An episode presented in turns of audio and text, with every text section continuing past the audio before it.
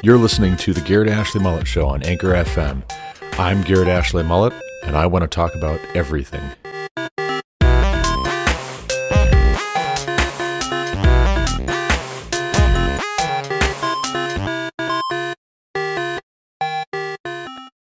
When the people saw that Moses delayed to come down from the mountain, the people gathered themselves together to Aaron and said to him, Up, make us gods, who shall go before us.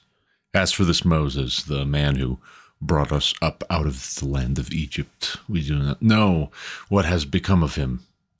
So Aaron said to them, Take off the rings of gold that are in the ears of your wives, your sons, and your daughters, and bring them to me. So all the people took off the rings of gold that were in their ears and brought them to Aaron. And he received the gold from their hand and fashioned it with a graving tool and made a golden calf. And they said, These are your gods, O Israel, who brought you up out of the land of Egypt. When Aaron saw this, he built an altar before it. And Aaron made a proclamation and said, Tomorrow shall be a feast to Yahweh. And they rose up early the next day, and offered burnt offerings, and brought peace offerings. And the people sat down to eat and drink, and rose up to play. And Yahweh said to Moses, Go down, for your people, whom you brought up out of the land of Egypt, have corrupted themselves. They have turned aside quickly out of the way that I commanded them. They have made for themselves a golden calf and have worshipped it and sacrificed to it, and said, These are your gods, O Israel, who brought you up out of the land of Egypt. And Yahweh said to Moses, I have seen this people, and behold, it is a stiff necked people. Now, therefore, let me alone, that my wrath may burn hot against them, and I may consume them, in order that I may make a great nation of you. But Moses implored Yahweh his God and said, O Yahweh, why does your wrath burn hot against your people, whom you have brought out of the land of Egypt with great power and with a mighty hand? Why should the Egyptians say, With evil intent did he bring them out, to kill them in the mountains and to consume them from the face of the earth? Turn from your burning anger and relent from this disaster against your people. Remember Abraham, Isaac, and Israel, your servants to whom you swore by your own self, and said to them, I will multiply your offspring as the stars of the heavens, and all this land that I have promised I will give to your offspring, and they shall inherit it forever. And Yahweh relented from the disaster that he had spoken of bringing on his people. Then Moses turned and went down from the mountain with two tablets of the testimony in his hand, tablets that were written on both sides, on the front and on the back they were written. The tablets were the work of God, and the writing was the writing of God, engraved on the tablets. When Joshua heard the noise of the people as they shouted, he said to Moses, There is a noise of war in the camp. But he said, It is not the sound of shouting for victory, or the sound of the cry of defeat, but the sound of singing that I hear. And as soon as he came near the camp and saw the calf and the dancing, Moses' anger burned hot, and he threw the tablets out of his hands and broke them at the foot of the mountain. He took the calf that they had made and burned it with fire and ground it to powder and scattered it on the water and made the people of Israel drink it. And Moses said to Aaron, What did this people do to you that you have brought such a great sin upon them? And Aaron said, Let not the anger of my Lord burn hot.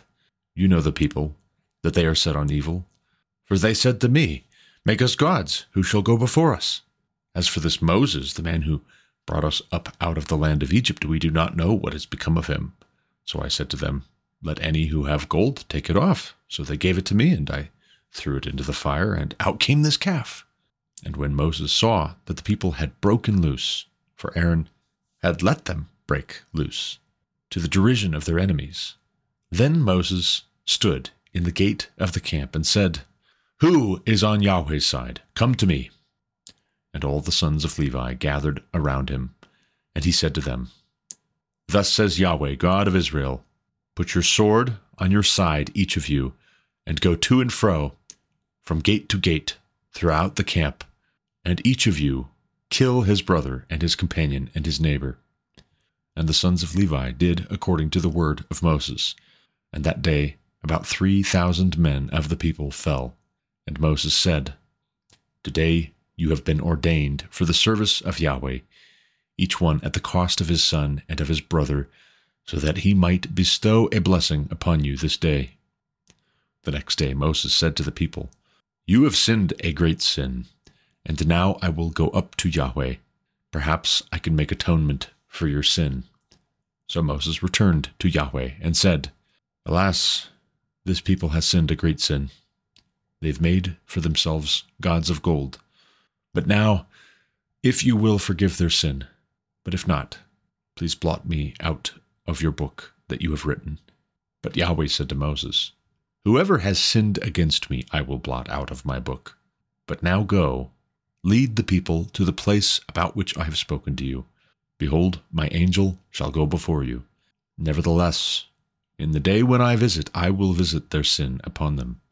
Then Yahweh sent a plague on the people, because they made the calf, the one that Aaron made.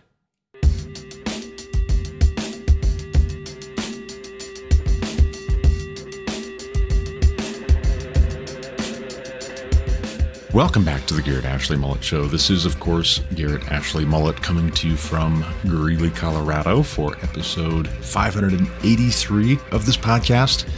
Today is Wednesday, March 22nd, 2023, the year of our Lord, 2023. That, of course, was Exodus chapter 32. And you see how that went. You see, it was building for a long time. And that was the last straw, as it were, for some of the problems, longstanding problems with the people of Israel and their relationship with God, their relationship with Moses. Also, do you notice where we've got Moses not coming back right away? He delayed to come down, it says in verse 1. Delayed to come down so the people grab Aaron because Aaron's still there right? Aaron's still kind of in charge, but then what do they tell him? They they say up, like like they are used to talking to slaves. They're used to being talked to as slaves. Now that they're free, I, I want to return to this idea, actually, that just occurred to me the other day as I'm reading through Exodus. Now that they're free, these Israelites, they perhaps don't really have an idea of how to act free. After 400 years, 430 years in Egypt as slaves, hard pressed, oppressed, they know freedom in relation to how the Egyptians acted. And so they're channeling, perhaps, possibly, some of that, right? Some of what they're used to. It's kind of this binary I'm either a slave or I'm free.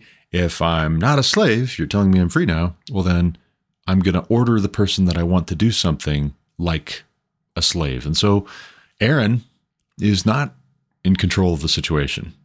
Putting it mildly, he's not in control. He is not handling this, which is so interesting too, because what is Moses' first objection when God appears to him in the burning bush and says, Go to Pharaoh, tell him let my people go, that they might serve me in the wilderness. Moses objects that he is not so good with the talking thing. He's not able, he's not skilled. And God's response is, I'm going to send Aaron with you. Who made man's mouth, by the way? but I'm going to send Aaron with you. And yet it's interesting because Moses then does all the talking. So it's like he needed Aaron there for reassurance, which is something that happens. That happens sometimes. Just having a second person as a wingman, somebody to go with you. Hey, I'm going to take my brother along, and that will help, right? That will help me to do this and to not lose heart and to not waver. But Aaron was supposed to be the one who was supportive and was good with the talking thing. And yet, Moses does most of the talking, it seems. And in the absence of Moses, because Moses is up on the mountain talking with God, the people tell Aaron, Up, make us gods who shall go before us. As for this Moses, this Moses is so dismissive, by the way. You can tell they never really cared for him. As for this Moses, the man who brought us up out of the land of Egypt, and notice here, they've shifted it to where it wasn't God. It wasn't God who brought them up out of the land of Egypt. It was this Moses character, right? So they've spun the narrative in such a way as to clear a path for them to make new gods. And what is the process of making new gods? Whole cloth? In some sense, it's a way of asserting that they are God. Who makes gods? God makes gods. If by gods we would mean the gods of the nations, who I would believe, in my interpretation, my translation, my way of reading the whole counsel of God, and ancient history and mythology, I would say that the gods of the nations are, you might not use the term in a really precise way, but angels, right? Fallen angels, if they have solicited worship from the nations, they've sinned against God. And that's part of what gets them the judgment and the punishment is that they've solicited worship. But the people of Israel, they want new gods. And they want to make the new gods. No, they want Aaron to make the new gods. And there's a kind of inversion here of what is going on with the conversation between God and Moses up on the mountain for the last 40 days and 40 nights. Because God is giving instructions to Moses about what is going to be built and how for his tabernacle, for the various accessories and furnishings and utensils, the clothes, even that Aaron and his sons, the priests, are going to wear, what the calendar is going to look like for them on an annual basis, what they're going to do when and where and why and how. And here, in the absence of Moses, not having gotten those instructions yet, Israel is going to invert the whole paradigm. Let's nix giving Yahweh God credit. And let's say that it was actually this Moses, right? This Moses. you know, I, I can't imagine, I, I can't imagine quite who would say this, but let's say I disappeared for one and a third months and people started talking to my family and saying, Hey, you're going to do this for us. Up, up, do this for me. As for this Garrett, well, we don't know what happened to him. You know, it's very callous, it's very dismissive, it's very unfeeling, and it denotes probably a long-standing antipathy and resentment. On the one hand, they really can't oppose him, particularly if signs and wonders are being performed that even in some cases Pharaoh's court magicians can't replicate. So the people that don't like Moses, maybe they just bide their time, and this is their time. And this is what draws them out. And they think this is when they're going to take over, and this is going to be their show moving forward. Not just you're going to get new gods, you get new leaders. We're the new leaders. Because if we get to make the new gods, then we are above the gods and we are, in effect, your new God. We've got this interesting back and forth between God and Moses because God knows. Moses is told by God that this is happening down in the camp. And then what do they do? They make the golden calf, they have a big party. Aaron, I think, tries weakly, timidly to regain a kind of authority by saying, Tomorrow will be a feast to Yahweh. And they don't really care, right? You'll see this sometimes in churches. For instance, I've been to churches across the US, I've been to churches all over America for my entire life. You will have people that will show up just because you're offering free food occasionally. Baptists are great at this. Potluck, it's one of the sacraments to a Baptist you will have people who will show up just because there's going to be a potluck, just because there's going to be some free home cooked food. And boy, do they eat it. Boy, do they eat it. Not for no reason are Baptists typically a little heftier, a little on the thicker side. the men, at least. Not always the women, sometimes the women, but particularly the men sitting around talking and eating all this home cooked food at a potluck. But the people, they don't really care.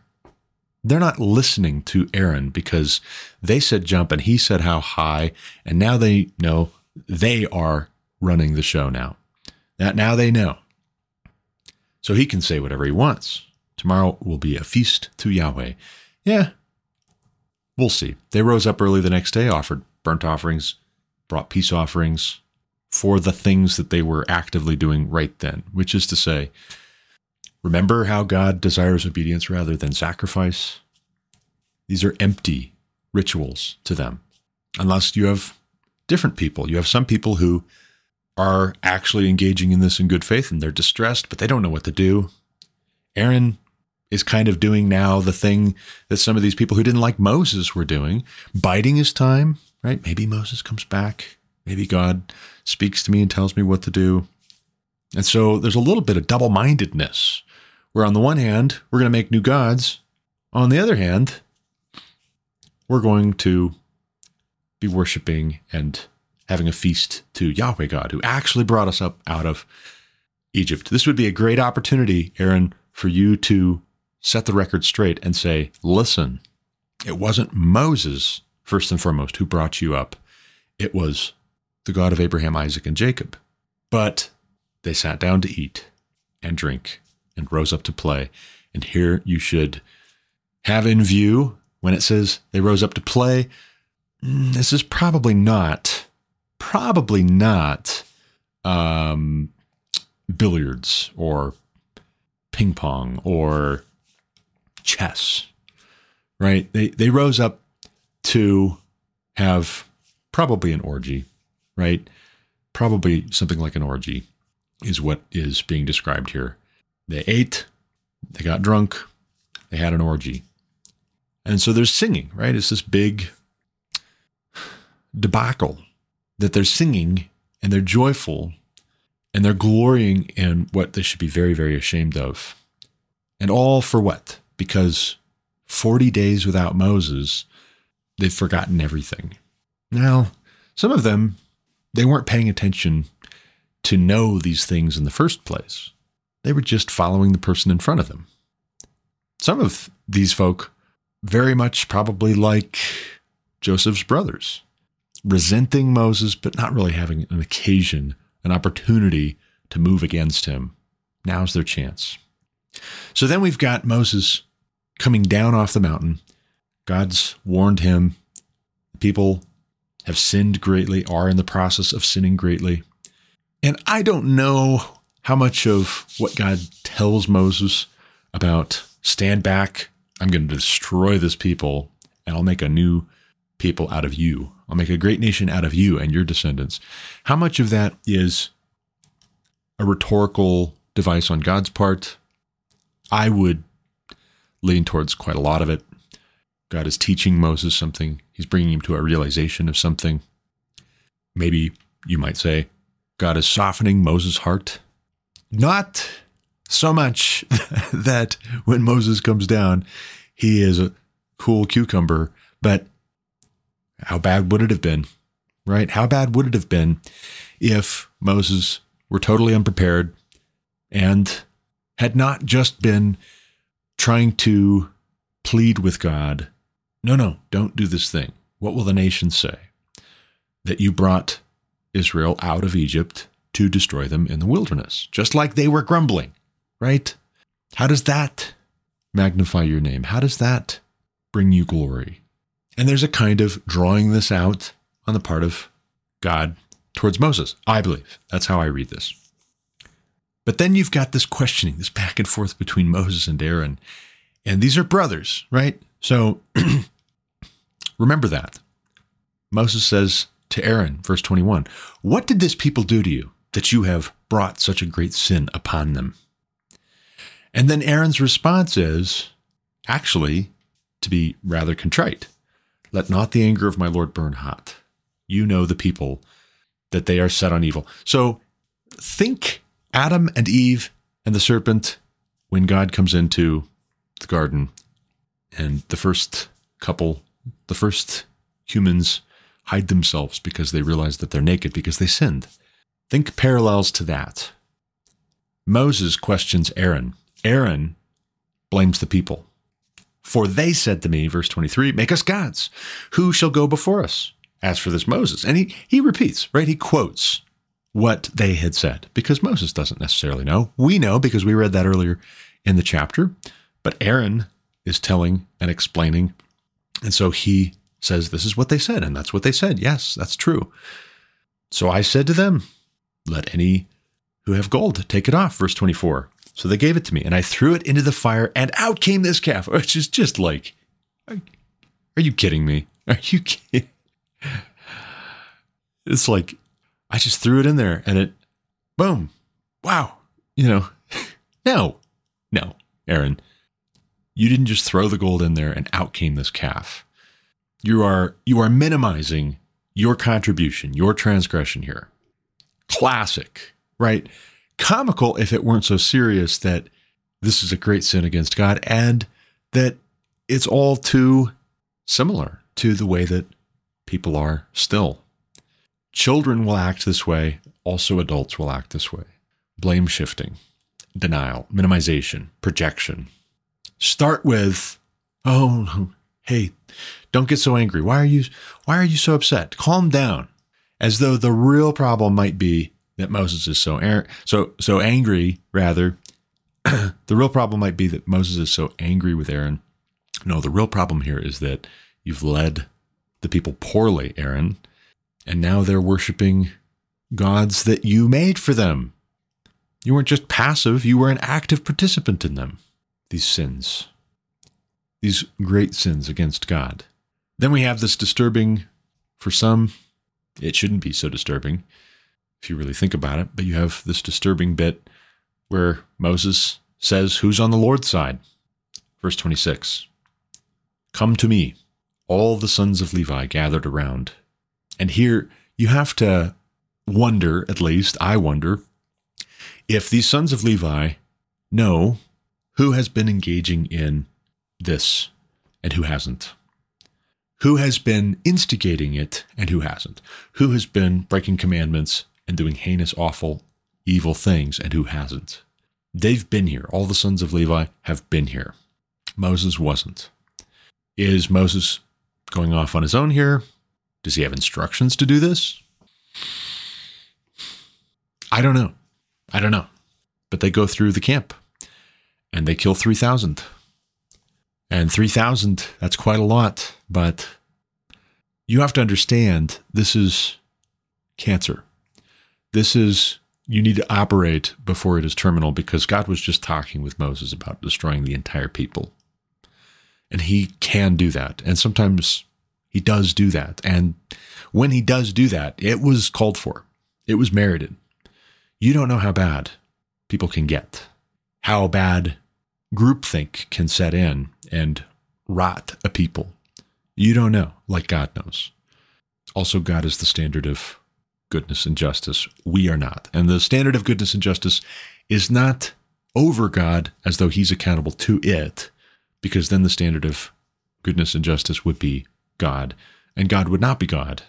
Far be it from us to make gods of our own likeness out of goodness and justice on our terms, and then say, All right, God, if you don't do this, this, and this, you're not good. You're not fair. No, it's not the way that works. What we do see, though, and here's where I wonder if Moses was just operating on his own and shouldn't have. I don't know. I don't know that for sure. Maybe I missed it. Maybe I was reading too fast. I don't see where God told Moses to do this with the sending of the sons of Levi out to kill those who were the instigators of this rebellion, of this idolatry. part of the reason why I suspect it was just Moses doing what he thought best, or what, while his blood was up, he was wanting to do, is in verse 35, we see, Then Yahweh sent a plague on the people because they made the calf, the one that Aaron made. And so there's a plague, right? There's a plague. And can God not eliminate those who are the instigators? If he so chooses, uh, he certainly can. Just because it doesn't say that that's the reason, that doesn't mean that it isn't the case. Either way, what he's doing is disciplining his people, he's correcting them. There's a punishment here, but it's not punishment just to cause pain for no purpose. This is punishment to the end of teaching obedience. Without obedience, they will not live.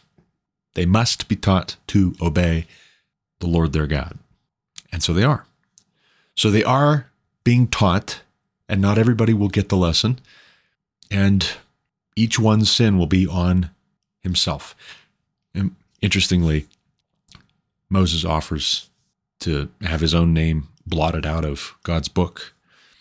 And God says that the one who sins against him is the one whose name will be blotted out, which is to say, there may be names that got blotted out here that we don't read about. They were in there, and then they weren't. We don't talk about them. That was a sad story. We need to focus on what's good and what's true and what's praiseworthy, what's excellent, what's noble, what's upright. Speaking of new religions, moving on. Could AI result in new religions? Joel Abbott over at Not the Bee has a piece up he published day before yesterday. Will advanced AI result in new religions? And this is a interesting question. I'm not going to read his article to you. I'm just going to give him credit for having brought it up. But I will also point out that embedded in this piece over at Not the Bee is something that they published here oh a few months ago I think it was. Have you seen the new goat horned demon that now stands atop a New York courthouse? January 26th is when this one came out. It is ugly, not attractive. It sits beside more classical statues that look well, they, they look good, right? They, they look good. This does not look good. They look good. This is some weird, weird demonic statue, and it's supposed to pay homage to Ruth Bader Ginsburg, Supreme Court Justice, who passed away not terribly long ago. She was replaced by Amy Coney Barrett, which is fitting. Great. Uh, that was a few years back. The statue named Now is a female figure emerging from a pink lotus. It has braids shaped as horns with a judicial lace apron. It is meant to pay homage to Ruth Bader Ginsburg and her fight for abortion. Its golden color does make it look like an idol. It has weird, I don't even know what you call them, tentacles, tendrils coming out of where you would expect arms to be, the shoulders. It's an ugly thing. But long and short of it, we've seen that. We've seen Baphomets put up in courthouses here in the US. We've had the Ten Commandments monuments taken out of public spaces. We've seen Baphomets put in. We've seen nativity scenes taken out. We've seen after school Satan Club brought in. And that's really what it comes down to is that the people do not want to obey God. They don't want to worship him. And what do they do? They just don't even talk about him. Let's talk about the people who were his servants, his spokespersons. When they're out of the picture, we're going to say, make us new gods. ChatGPT, AI, has the real potential. I would agree with Joel Abbott, has the real potential to be regarded as a kind of God. I think that there's already a bit of this tendency already with Google, with our smartphones, with our computers. Yes, I realize I'm talking to you on one of those devices in all probability. I'm using one of those devices to record my podcast and publish it, but you're probably using one of those devices to listen. And just think with me for a moment. A hundred years ago today, what did people do when they didn't have Google or Wikipedia to ask? Well, maybe they prayed about it. Maybe they went to the Bible. Maybe they read a book. They asked for advice from their fellows. A kind of godlike reverence is what is felt on the part of a lot of people towards these new technologies that we made. And by extension, that godlike reverence is afforded to the people who made those technologies, the people who oversee those technologies. They're a kind of priesthood after a fashion, or easily converted into more and more of a priesthood. We will tell you what is true. We will tell you what is good. We will punish you when you say what is not true, when you are being unorthodox, when you blaspheme our great religion, which at root is to worship themselves, their own appetites, their own desires, their own inclinations, their own ambitions at any cost. Who could imagine 150 years ago a golden statue being made and put on a New York courthouse to celebrate abortion? Abortion here just being a stand in for you being free to do whatever you want and not have to take care of kids. Go where you want, buy what you want, watch what you want, listen to what you want, say what you want, do what you want, be who you want to be. It is a kind of idolatry. And ChatGPT could easily be converted into more properly what we would recognize as an idol. These other generative AIs can very easily be converted into idols by the people who just want to control us. If religion is the way to do it, well, then, hey, here's your new religion. As long as you alter your behavior, as long as you do what I want and you don't do what I don't want you to do. Because that's the irony here is the promise is freedom, the delivery is slavery, and a very cruel, capricious, arbitrary slavery at that disingenuous. Neil McArthur, probably no relation to John MacArthur in the recent generations, but they probably both trace their ancestry back to either Scotland or Ireland, one of those two. The director of the Center for Professional and Applied Ethics at the University of Manitoba. That's this McArthur. He writes on study finds Quote, We are about to witness the birth of a new kind of religion.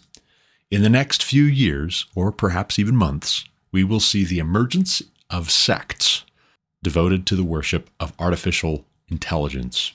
The latest generation of AI powered chatbots trained on large language models have left their early users awestruck and sometimes terrified by their power. These are the same sublime emotions that lie at the heart of our experience of the divine. People already seek religious meaning from very diverse sources. There are, for instance, multiple religions that worship extraterrestrials or their teachings.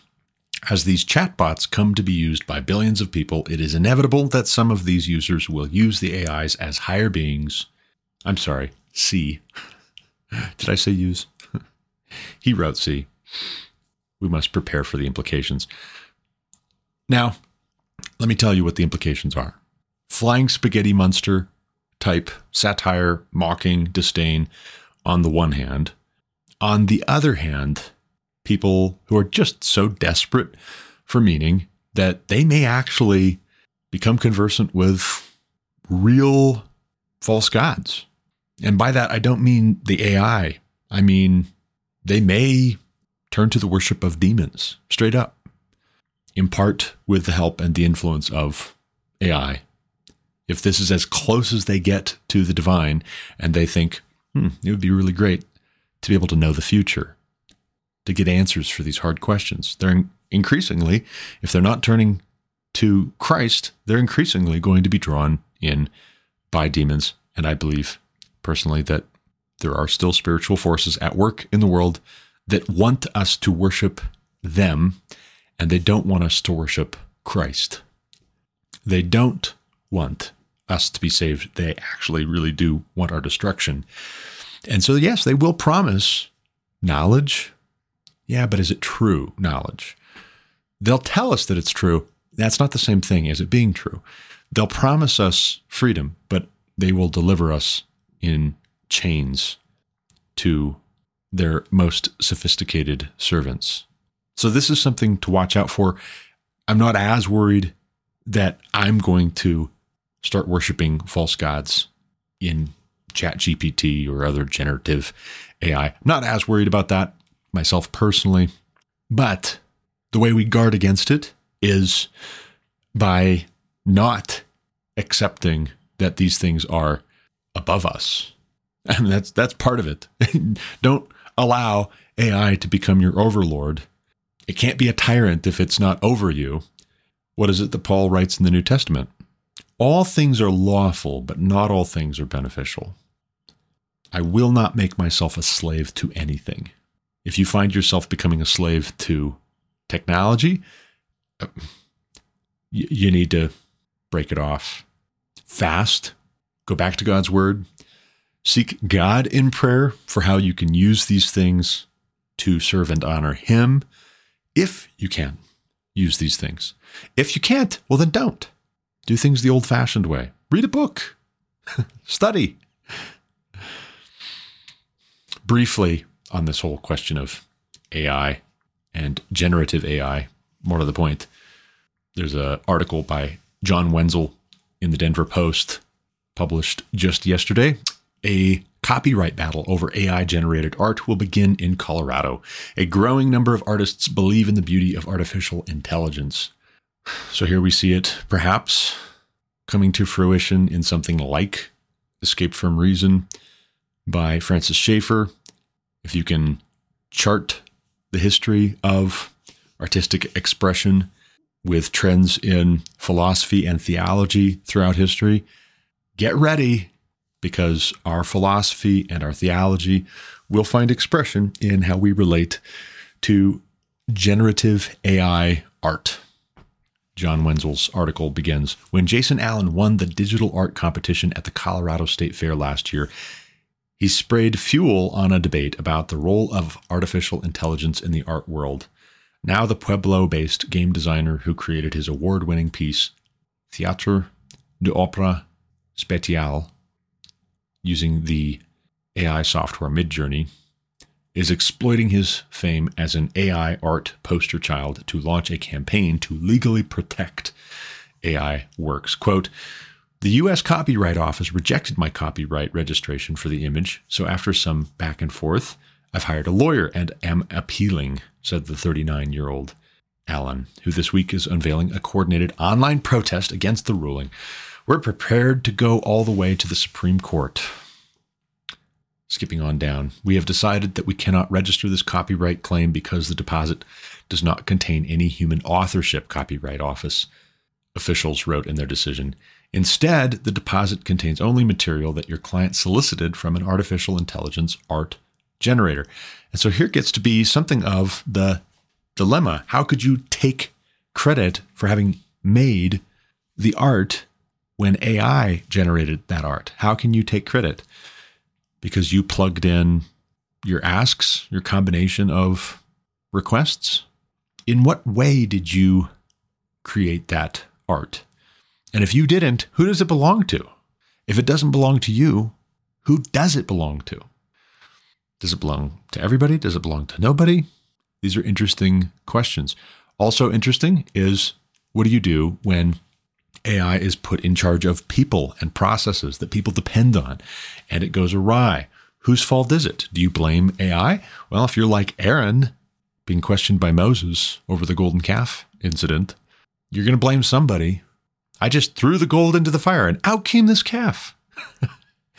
when AI goes badly, the folks who make AI even will say, oh, it's not our fault. But then who owns that? If not you, who owns it? There are some pretty profound ethical conundrums here. Moving on out of the AI topic, Barbara Kay over at the Epoch Times wrote an article day before yesterday, updated yesterday. Maybe you could call it commentary. Feminism is a spent force. Quote Last week, a woman I don't know, but who follows me on Twitter, tweeted her despair over the tsunami wave of obscurantism washing over women's rights in Canada. A responder commiserated that it was indeed a sad time to be a woman, and especially sad that so many women do not see the threat to our most fundamental rights. The first writer then tweeted All journalists, apart from a few exceptions, like Barbara Kay, are failing women. It would be hard for me to overstate the irony implicit in this complaint. It is true that I have made defense of women's sex based security and fairness rights in sports prisons, and other privacy paramount spaces a cornerstone of my opinion writing over the past six or seven years, but most of the women who thank me for my allyship identify as feminists and assume I do too. I do not, nor ever did. In fact, I spent many more years defending boys and men from the inherent misandry in the feminist movement than I have spent defending women from the inherent misogyny in the trans activist movement. First wave feminism in the 1960s demanded equality under the law for women and equality of opportunity in education and other pathways to fulfillment outside of marriage. That was good, a necessary reform movement, but second wave feminism was far more driven by revolutionary Marxist leaders who took up residence in women's studies departments, mushrooming on campuses everywhere. They were not there to teach in any traditional sense. They were there to recruit women as foot soldiers in a utopian revolutionary movement. All such movements require a villain to scapegoat as standing athwart the path to a better world. For feminism, it was men. Now let's stop again. Let's pause, pause, pause, pause, and I will switch gears briefly. Edward Teach over at Not the Bee, March 17th. Twitter user asks, ladies, what is the first word that comes to mind when you see this picture? And the replies will give you hope. The picture is of a room full of men wearing white t shirts with black text. The future is female. Some of the responses barf. barf. I do agree that their future is female. Ew, emasculated. Run. Infertility. Neutered. Incel group therapy. Is this a class photo of soon to be trans women? Like a course they have to take before surgery. Trained monkeys, sad. Thought it was the Russian female powerlifting squad. I won't read all these, but beta, soy, weakness, pronouns, minions, and finally, the sheer lack of testosterone in this image is what causes civilizations to end. And thank you very much. Side view. Dot, dot, dot. That's correct. And that's why feminism actually should be a spent force. And it would be good for feminism to just be tossed on the ash heap of history. The sooner the better. The transgender moment right now is similarly being leveraged to what women's studies departments at colleges were being to promote Marxism, which is satanic. Do you want to have a future? Then the future cannot be female. If the future is anything, the future is a new heavens and a new earth restored by God Himself. That's the future, long term if we want to see on this earth with these heavens a future that lasts more than just a few years more. And I think it's okay for us to embrace that, by the way. Don't get me wrong. If the eschaton is next week, next year, I'm good with that. I really am. But provided we might have another thousand years, let's just Suppose that happens. The future is not going to belong to the men who wear t shirts saying the future is female.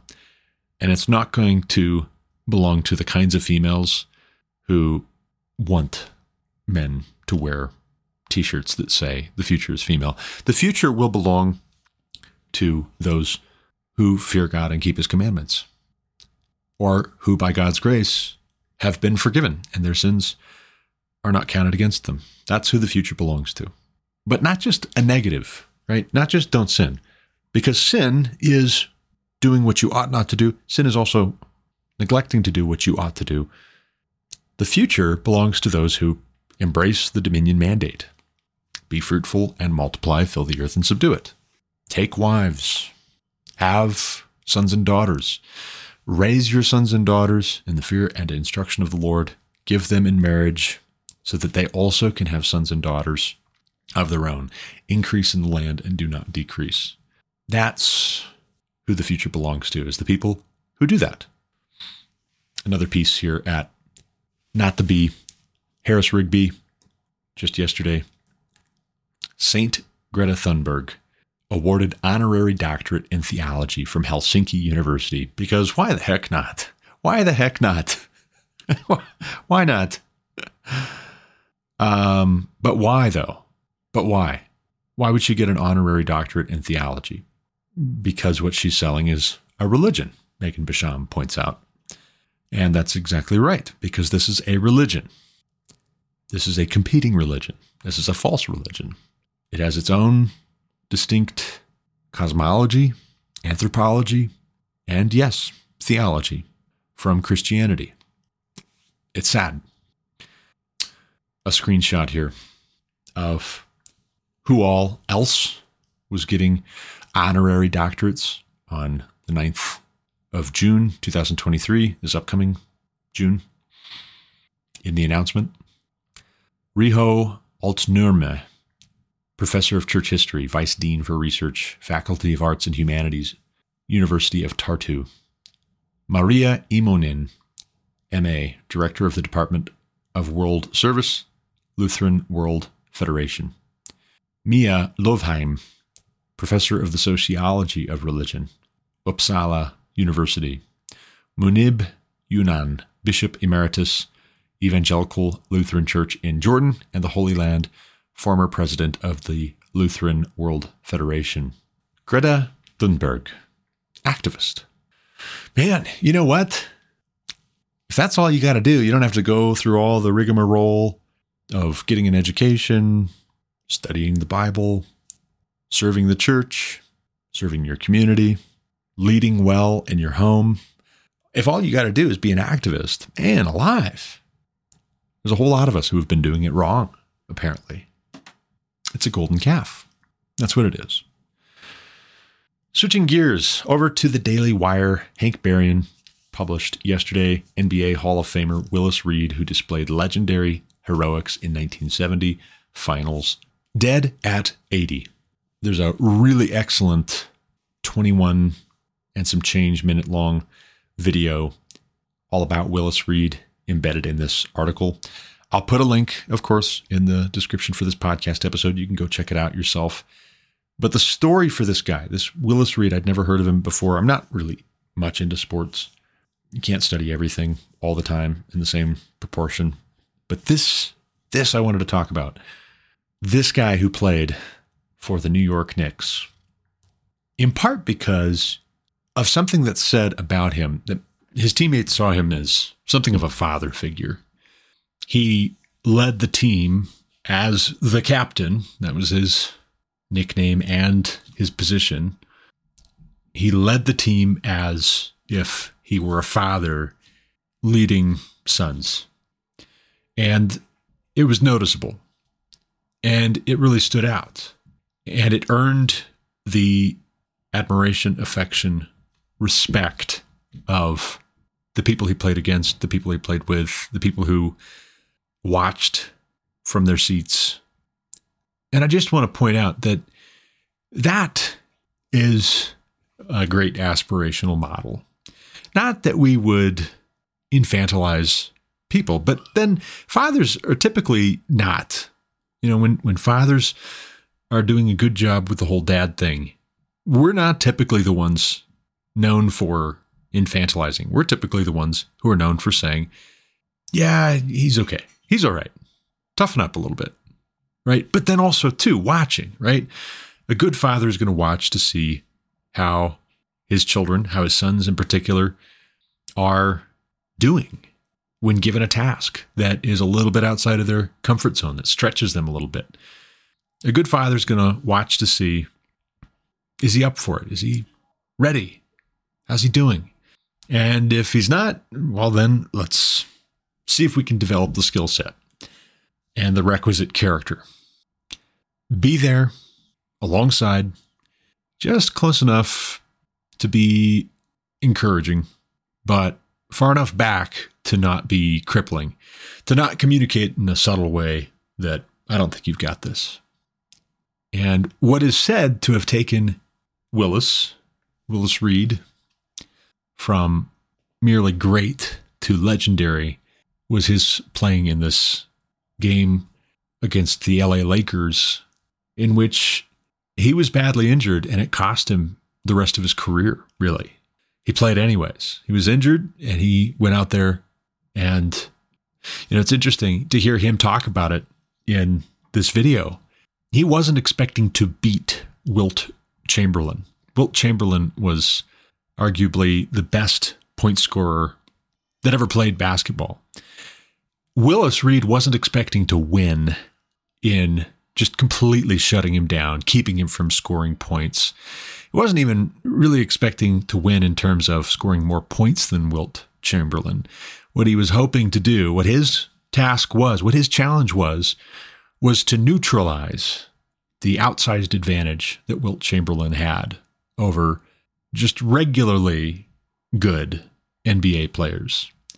And you know, I think there's something to that with regards to fathers generally, good fathers. The world can be a big, ugly, scary place.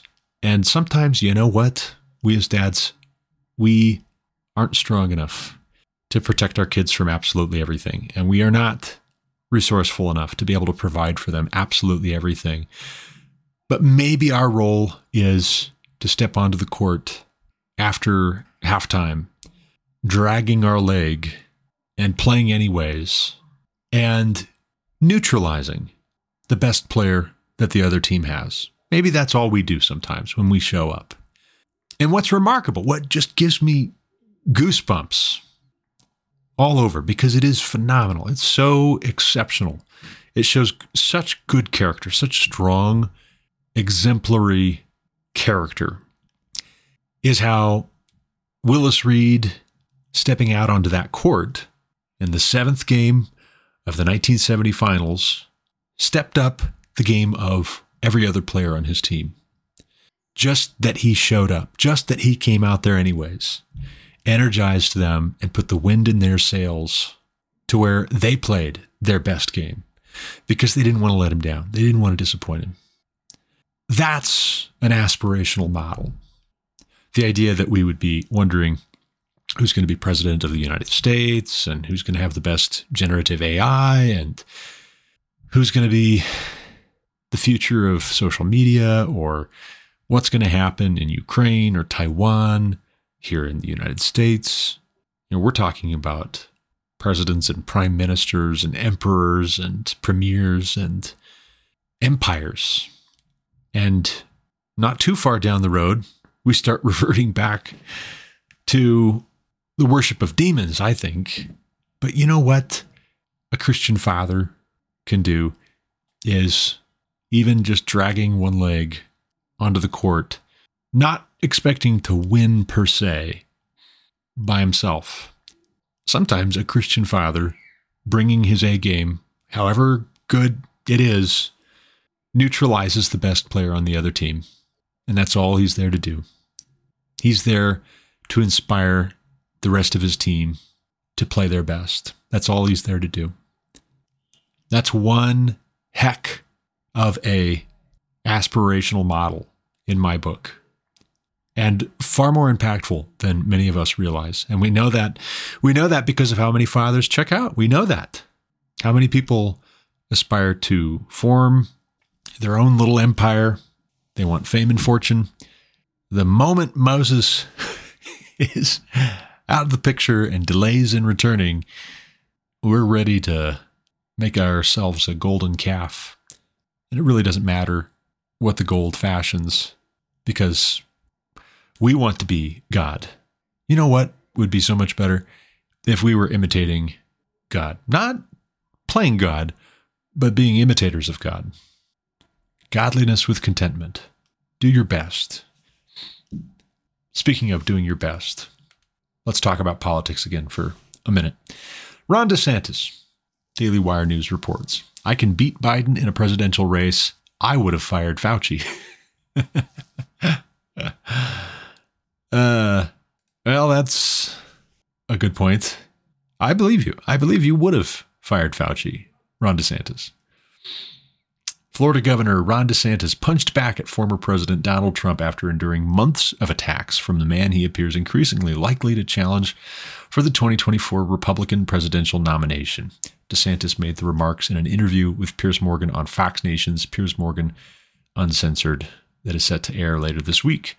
The remarks from DeSantis come after the former president has launched multiple attacks on the governor since the midterm elections ended, including trying to brand the governor with derogatory names promoting baseless claims that DeSantis is a groomer and claiming the Democrat billionaire George Soros endorsed DeSantis. Can I just point out here? A big reason why I like DeSantis is because he does appear to be following more of this Willis Reed. I, I, I wouldn't have known to call it that. I didn't know the story until very recently, but the Willis Reed model of leadership he does appear to me to be following that model. And I don't know what you would call Trump's model, but try to come up with the most hurtful names you can think of to sideline people you formerly endorsed glowingly in the most hyperbolic of terms, just because they actually might be good enough to give you a run for the money in your reelection bid. That is not that is not what I'm seeing with the Willis Reed story. And we need more of the Willis Reed mindset, it seems to me. So, yeah, I believe Ron DeSantis would have fired Fauci. I think if I can speculate, part of the reason why Trump didn't is because he overestimated his ability to keep things in check. And with regards to Fauci, you know, it was just easier, right? It was easier rather than potentially looking like he was anti science, it was easier to let Fauci do the public health official advisory talking and to tell everybody trust the science, trust the science, trust the science. And it backfired in a big way. Speaking of golden calves, look no farther than the scientism of people like Dr. Fauci. DeSantis would have probably fired Fauci. I mean, hindsight's 2020. It's hard to say now, but I should like to give DeSantis a chance to fire people like Fauci. You know, Fauci's gone, but if people like Fauci would be mm, sent looking for a different line of work, that would be good. That would be really good for all of us. It would be good for everybody here in the US. It would be good for everyone around the world. Well, maybe all of the people who look to America as America has historically build itself as a city on a hill, a shining city on a hill. It'd be good for those people. A couple people it might not be so good for Xi Jinping and Vladimir Putin. Cardinal Pritchard over at Not the Bee reports they have signed a new economic deal and plan to, quote, stand guard over the world order, end quote, under their new, quote, friendship without limits, end quote. Beijing is trying to flex, trying to put itself forward. Xi Jinping, leading the Chinese Communist Party, is trying to put China to the fore in terms of world leadership, brokering peace deals in the Middle East. Now, more publicly, they've been doing it behind the scenes, but more publicly, partnering with Russia, Vladimir Putin. The optics of this are important.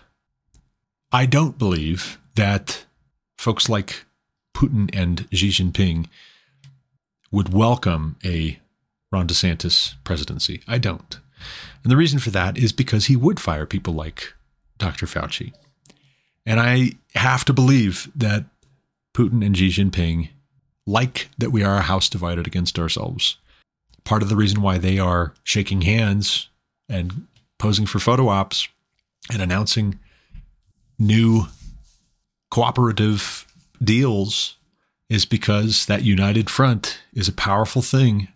It will scare their enemies. It will keep the people in their own fold in line. And on our side, we've got to get the folks who have been trying to sow division along very leftist lines, godless lines, idolatrous lines. We've got to get them set off to one side and remove them from positions of governing authority. They are not trustworthy. They have proven themselves to be untrustworthy, and it's time for accountability. And we need somebody who will provide that accountability, not somebody who himself behaves in highly questionable ways towards those who were formerly his lieutenants. How much better would it be if Trump, right now, instead of attacking DeSantis, making veiled threats, trying to smear some mud in his eye, were saying, you know what? DeSantis is a good guy. He's done a good job. He would also be a fine pick. And if that's what's best for America, then that's what you should do. How much better would that be? How much respect would I gain for Trump? On the other hand, there's the possibility that this is all just a clever ruse, reverse psychology for the people that don't like Trump. uh, I don't know. I, am not going to say I am sure of that, but that might be the effect, not the cause. Daily Wire News also reported on the Xi Jinping Vladimir Putin talks. Xi describes the deepening bond with Russia. Chinese leader Xi Jinping is putting on a show of solidarity with Russian President Vladimir Putin with his three day state visit to Moscow that began on Monday the Kremlin said on Tuesday that Xi is spending his time in Russia's capital negotiating and signing statements with Putin that seek to strengthen economic cooperation between their nations over the next decade, ties which offer Putin a lifeline after Western nations levied sanctions against Russia for its war in Ukraine. And here's the kicker, guys. Here's the kicker Democrats, globalists have made China as strong and wealthy as they are. They've looked the other way to China's human rights abuses on an epic scale. They have given our technology to the Chinese so that China could produce, manufacture goods very inexpensively. You might even say with slave labor. And so now, when China has Russia's back and potentially closes its markets to Western Europe and the United States and anyone who sides with them, that's a pretty significant threat. And that's what the play is here. First, it's a we can wait, we can hold out, we don't need you guys. And then, if there's not some kind of a de escalation, we have war. Now, you might say we already have war, but just wait. What is going on in Ukraine? That's beta testing World War III. That's how you should think of it. That's beta testing for World War III. Work out the bugs, see what works, see what doesn't work, touch it up. Meanwhile, speaking of clean up domestically in a house divided against itself, a Russian pop star was recently found dead from drowning after criticizing Vladimir Putin. Russian pop star Dima Nova, Daily Wire reports, was found dead he was 34, born Dmitry Svirgunov. Nova founded the popular electronic group Cream Soda, whose song Aqua Disco became an anthem for anti war protests in Russia, Newsweek reported. In the song, the pop group called out Putin over his alleged $1.3 billion mansion. The song was commonly heard at protests against the country both before and after Russia's invasion into Ukraine. These protests became known as aqua disco parties. According to the song's lyrics, aqua disco is a wild, hedonistic pool party for one, calvertjournal.com reported. One of the lyrics read, quote, The king of leisure, I will feel superhero, end quote. Another read, quote, Aqua disco, here I am by the world super, ad duper, end quote. You know, what's curious here is this kind of thing does happen in the US, but not so much, not with the same regularity. So someone will say, well, you know, and and they did in the comment section down below. They said, oh, that seems to happen quite a lot to people who have any connection to the Clintons, for instance. Bill and Hillary Clinton have had a lot of people who've worked for them, who've known them, mysteriously commit suicide over the years. It's a long, long list. If you've never researched that, look it up. It's pretty astounding. And what I mean is not necessarily that Putin assassinated, murdered this pop star, or that the Clintons have murdered or assassinated people who crossed them or were in the process of crossing them. No, no, I, I, I don't mean to suggest that at all. I just mean sometimes people don't hang themselves in a jail cell when they're in solitary confinement. The security cameras are turned off, and there's a lot of powerful people that might be in some legal trouble if they testified, if it became common knowledge who their clients were. Jeffrey Epstein didn't kill himself. When I talk about us cleaning house here in the US, I want to be upfront and very direct. I am not for assassination. Not that anyone was going there or thinking that, but here's why I bring it up. I'm not for us electing people who do assassination as their cleanup process when they might otherwise be held accountable. I'm not for that. That's a dirty way to get and keep power. It's corrupt. The king is not the law. Someone who aspires to be king is not the law. God is ultimately the source of law. He is the lawgiver. And if you are doing things that violate God's law, then our laws should reflect God's law and there should be accountability and there should be due process. And vice versa. If you happen to know something that the public needs to know in order for there to be accountability for lawbreakers who just so happen to be in government, I believe that the tradition here in America, very consciously inspired by both the Old Testament and the New Testament, necessitates that you blow the whistle. We need a media that reports on the facts and does not cover up stories and run interference for the people they like. We need people in government who will actually remove corrupt officials and hold them legally accountable for their actions.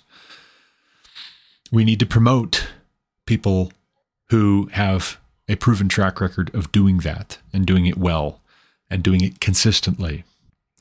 We do not need to promote people who will assassinate the character of people who stand between them and power, either getting power or holding on to it.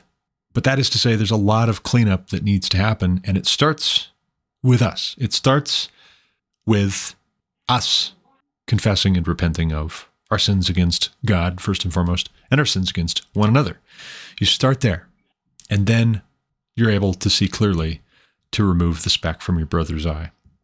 And if each one of us would do that at the level where we have latitude, we have authority, we have the capability of making a difference, if each one of us would do that, then this country, I think, could get a lot of grace. But we can't play the golden calf thing where we say, we're going to do it because the golden calf wants us to do it. Well, wait, wait, wait. No, no, no, no, no. See, the trouble there is when you start giving the credit to the golden calf for what God actually told you to do, then you get to pick and choose what of those commands is applicable, which ones you obey, which ones you disregard and ignore when it's expedient. This is also the problem with too much prudential decision making in proportion to principled decision making. No, do what's right. That is prudent, first and foremost. The prudent thing, as you see it, is not always what's right. The right thing to do is always prudent. Neither be too good nor too wise. Why should you destroy yourself? Sure. Be wise as serpents, be harmless as doves? Yes. See trouble coming and hide yourself? Uh huh. Yeah. Yeah, yeah. But part of the trouble that we need to see coming is what happens when we see others being led away to the slaughter and we don't speak up to warn them in their defense. Proverbs 31 gets a lot of play for the excellent woman, the excellent wife who fears the Lord, how she is to be prized above great riches. So, also a good name, by the way. And so, also, the beginning part of Proverbs 31 tells us something of how to get a good name and how to keep it. You speak up for those who are poor and destitute, those who are not able to speak up for themselves, those whose rights are being trampled on because that means that they do have rights. God considers them as having rights.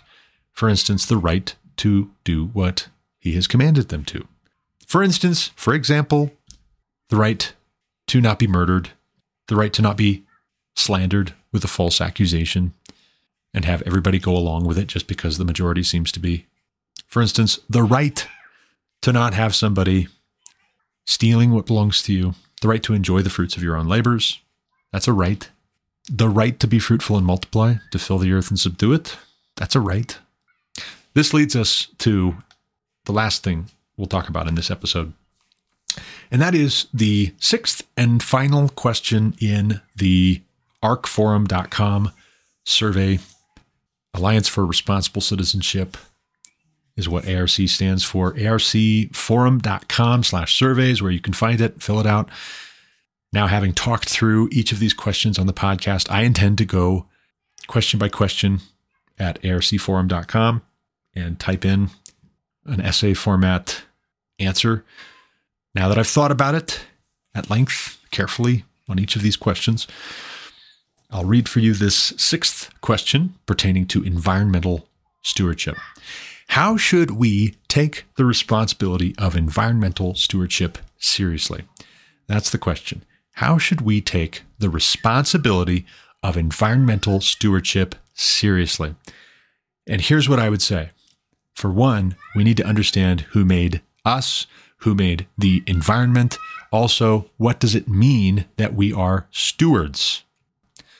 Who are we a steward for? Well, let's look up the definition of steward, and then we'll answer that question. According to Oxford Languages, steward, noun, a person who looks after the passengers on a ship, aircraft, or train and brings them meals. That's the first definition. uh, similar to flight attendant, cabin attendant, stewardess, member of the cabin staff. The second definition, when it's a noun, is a person responsible for supplies of food to a college, club, or other institution. A person responsible for supplies of food. Now, let's take this piece by piece, shall we? A steward is first and foremost responsible in relation to other people. That's what the word means according to Oxford Languages, formerly the Oxford Dictionary. A steward is primarily responsible for and to other people. And then, insofar as there's a space, an environment, or material items within that environment that we would say they are stewards in or in relation to as well, the goal is that you steward these items in this environment to the end of taking care of these other people, these people who are in that space who need those items, food, for instance. Now, some similar words, nouns in the second definition major domo, butler. So now think butler, right? Imagine, if you will, if we had that much class Imagine that you and I were butlers in some fancy English estate. Let's say this is Downton Abbey, and we work downstairs, and we're butlers. We put on the fancy suit, we make sure it's clean, pressed, ironed, no wrinkles. We want to look sharp. Why? Because we want the master of the house to look sharp to the other members of his household, to his other servants, and to guests. And so we are going to look sharp so that we reflect well on him. Someone comes into our master's house, his estate. Perhaps they're there on business to meet with the master. Perhaps they're there for a dinner or a ball. If we are told to serve them dinner and get out a certain wine and pour it for them, we do so with a view to our master being pleased in the way that we exercise our duties.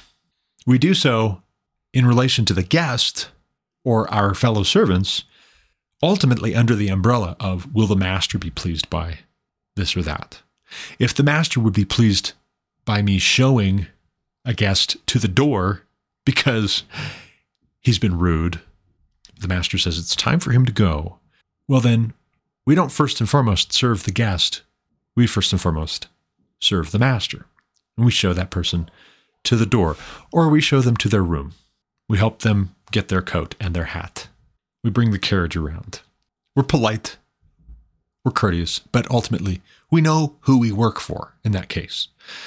Not for the guest, but insofar as we may be tasked by the master to serve the guest, we serve the guest because we work for the master. You see? How would it be if the steward or butler forgot that they work at the pleasure of the master, at his will and whim? And they started thinking that they, first and foremost, work for the estate. They work for this beautiful building. They work for the lawns and the gardens and the orchards. How would it be if they forgot that they work for the master and they started thinking that they work for these floors, they work for that pantry, they work for this stable, they work for that gazebo, and they forgot that they work for the master. They take care of these things because these things belong to the master, and the master has them in a certain arrangement for a purpose. For instance, as a means to the end of exercising his will. Well, odds are high that there would be some tension, there would be some friction and conflict. We would have some problems. What if the master told us to do something with his estate that we didn't agree with? Well, then we would do what we felt was best because you can't ask the estate. You then become the spokesperson, you become the arbiter. You do what you think is best. What if we kicked the master out of the estate? We said, hey, you keep messing with it. The estate wouldn't like that. What would the master say? The master would say, uh, You're fired. I'll have you horsewhipped. Probably, if this is some English country estate. And he would be right to. He would be right to. It's a poor steward who forgets the master's will who forgets who he works for and starts thinking that he works for the estate itself in some disembodied way. In that case, he starts acting like he is the master, and he's not. The steward is not the master. Think also here of Lord of the Rings. Denethor is the steward of Gondor. His seat is in Minas Tirith, this great, beautiful white city not far from Mordor. Denethor, at a certain point in the Lord of the Rings books by J.R.R. Tolkien, finds out that Aragorn, who is the heir to the throne, is on his way.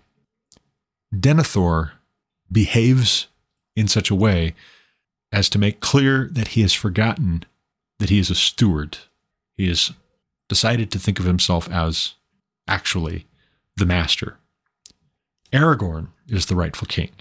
If Aragorn is coming to claim his throne, then Denethor, to be a good steward, should be clearing a path, looking for every way possible to expedite the rightful king's wishes. And he doesn't. In fact, by turn, refusing to support what Gandalf is doing in preparing the defense of the city, then actively sabotaging it after a fashion, Denethor would rather the city be destroyed. He would rather throw himself from the ramparts to his death than welcome Aragorn back in and see himself removed, in a sense. And yet, the sad irony is if he would have embraced his true calling as a steward, he likely would have had it better than ever. He would have been rewarded. He would have been told, Well done, good and faithful servant, instead of plunging to his death before the enemy attacked. Well, let's come back to this ARC question. The Alliance for Responsible Citizenship asks, How should we take the responsibility of environmental stewardship seriously? And here's what I'll say briefly only by remembering who we are stewarding the environment for. Who is the master here? The God who made the heavens and the earth. And who are his guests? In a sense, we are our neighbors, our brothers, our sisters, our fathers, our mothers, our wives, our husbands, our children, if we have children, our grandchildren, if we have grandchildren, our friends, our coworkers, our neighbors. Those are our guests, in a sense, if we are stewards. And so, to approach environmental stewardship properly, you can't be anti human and you can't be an atheist. Not if you want to take this seriously, not if you want to do a good job of it. You have to know what the thing is for. When God says, Be fruitful and multiply, fill the earth and subdue it, that is, exercise dominion over it, He wants the earth to be filled up with His image bearers. When people start to talk as though they want the opposite of that, they want the earth to be emptied of image bearers, you should smell a rat. Odds are high we have a fox guarding the henhouse in that case. Something has crept in while we weren't paying attention and subverted the will of God, which is instinctively, even for people who don't have the word, it's instinctively written on our hearts that we would do God's will as we were made to. You know, there's a great book, great, great book that I'm really enjoying. I'm loving it, to tell you the truth. The more I read of it, the better I like it. This book is Dominion by Tom Holland. Dominion How the Christian Revolution Remade the World. It's not been out for too many years. Looks like release date, according to audible.com, is October 29th, 2019. Subtitle How the Christian Revolution Remade the World. I may quibble a little bit about the revolution bit, but I take their meaning when people say the American Revolution, or they say this or that is revolutionary. I know what you mean. Rebellion is as the sin of witchcraft. So we don't want to be rebels, but we need to understand that repentance is not rebellion, it is restoration. Our sin was evil, it separated us from God and one another. Repentance and grace, forgiveness, mercy found in Christ is restorative. It restores peace. It restores shalom. This remade the world when Christianity, one, made its way through the Roman Empire, two, was persecuted violently and yet endured, three, was recognized and affirmed by Constantine the Great, four, led to the rise of universities under the Holy Roman Empire, monasteries and universities in the West preserved the learning of the Greeks and the Romans for future generations. Don't credit the Muslims or the Vikings with having created the modern world. Did they influence events? Sure. You betcha. It was the Christian faith that stabilized science and allowed for advancing human flourishing in the world. Having even a conception of something like human rights instead of a two tiered justice system where people who criticize from the one sphere against the other sphere always seem to wind up mysteriously dead under strange circumstances. The Christian ethic said we all are alike, created equal. We hold these truths to be self evident that all men are created equal and endowed by their creator with certain unalienable rights. Well, that sounds an awful lot like Genesis, for instance. It sounds an awful lot like the beginning of Genesis, the end of Proverbs. that's, that's wisdom straight from God's word. And so, what does that do to environmental environmental stewardship? What does that do? What does that do to environmental stewardship? When you promote human flourishing. Now, some will say because they've got their wires crossed, for humans to flourish will destroy the planet. And I would say sinful humanity filling the earth with violence, that's not good for the environment. That's not good stewardship. So it's not enough just for people to have lots of babies and spread out all over the world. But that's where, again, you have to understand who you are stewarding what for. And are you doing so in the way that they have prescribed, directed, instructed, led, commanded?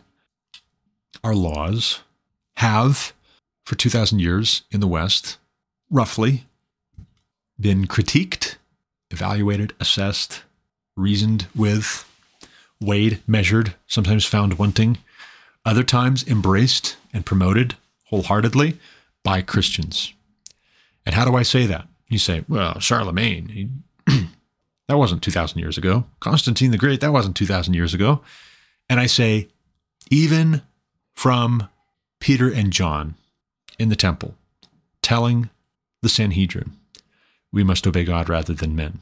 You have proof positive that Christians for 2,000 years have been assessing the laws of men, the commands of men, relative to the commands of God. And that's the pattern that we need to rediscover. We need to fall in love with again in the West. If we would take the responsibility of environmental stewardship seriously. Are some of these laws actually anti human at root? And they want to do the opposite of what God has commanded us to do because there's an inversion of the creature creator distinction which is true, which is good, which is beautiful. I don't want to be God. Do you want to be God? No.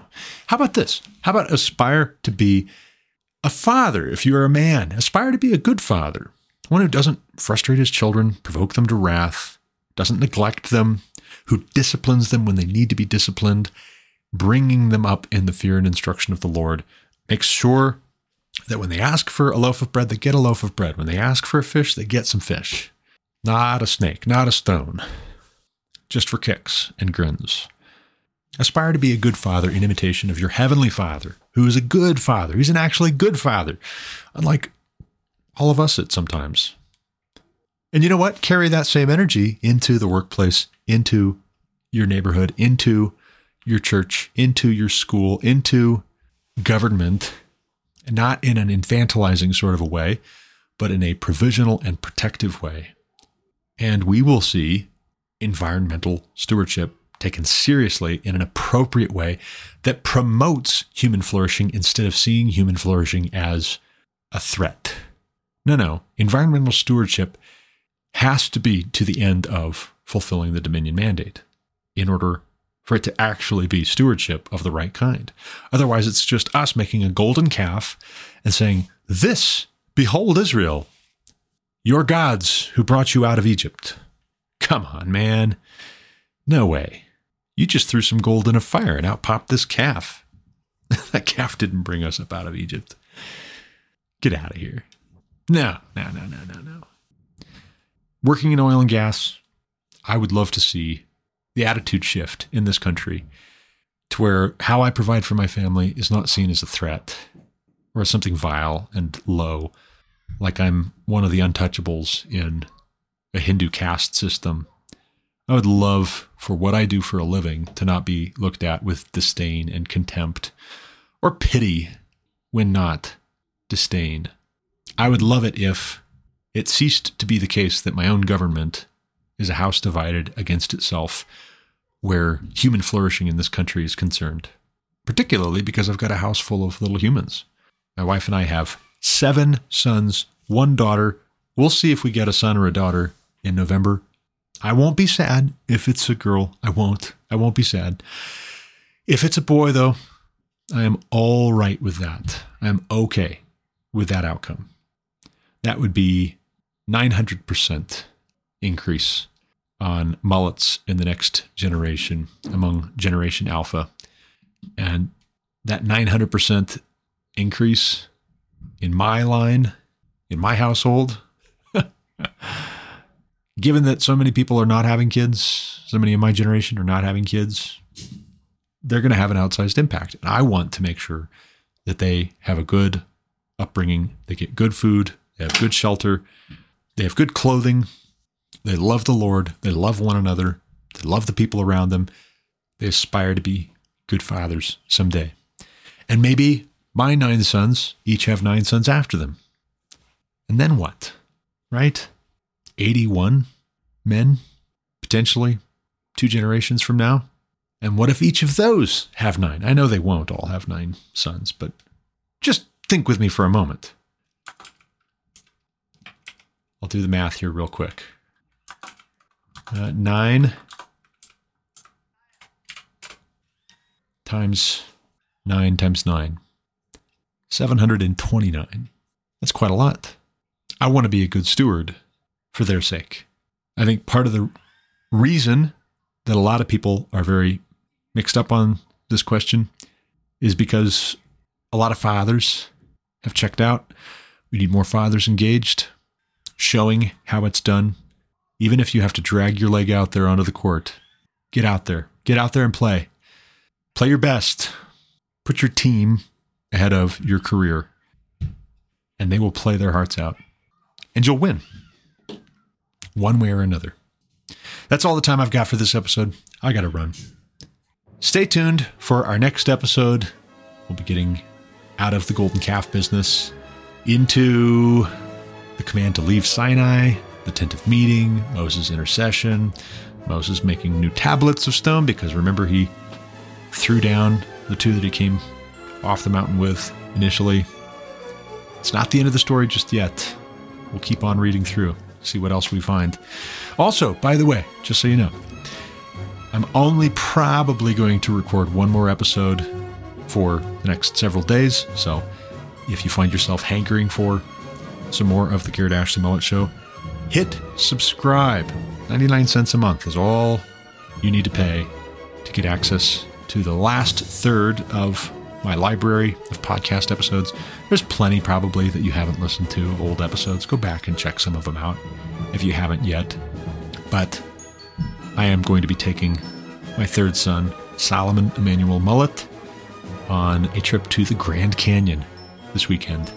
It's a bit late, but the goal was once we weren't able to do it on his birthday, the end of December, the goal was to get it done by the end of the first quarter of this year. And by golly, we're going to do it, Lord willing. So we're going to go to the Grand Canyon. It'll be my first time, certainly his first time. And I'm really looking forward to it. It's going to be really great. But that is to say, I won't be taking my podcast recording equipment on the road. You'll just have to go back and listen to some older episodes. That's just what you're going to have to do. Sorry. Hopefully they're timeless. Let me know if they aren't. I might need to rethink some of my process here, if so. But again, as I said, I got to run, as always. Thank you for listening. Until next time, God bless. You've been listening to The Garrett Ashley Mullet Show on Anchor FM. For more content like what you just heard, subscribe to this podcast on Apple Podcasts, Google Podcasts, or Spotify. Also, check out thegarrettashleymulletshow.com to subscribe to email alerts when new episodes are published. As always, you can reach me with any comments, questions, complaints, objections, or insights at garrettashleymullet at protonmail.com.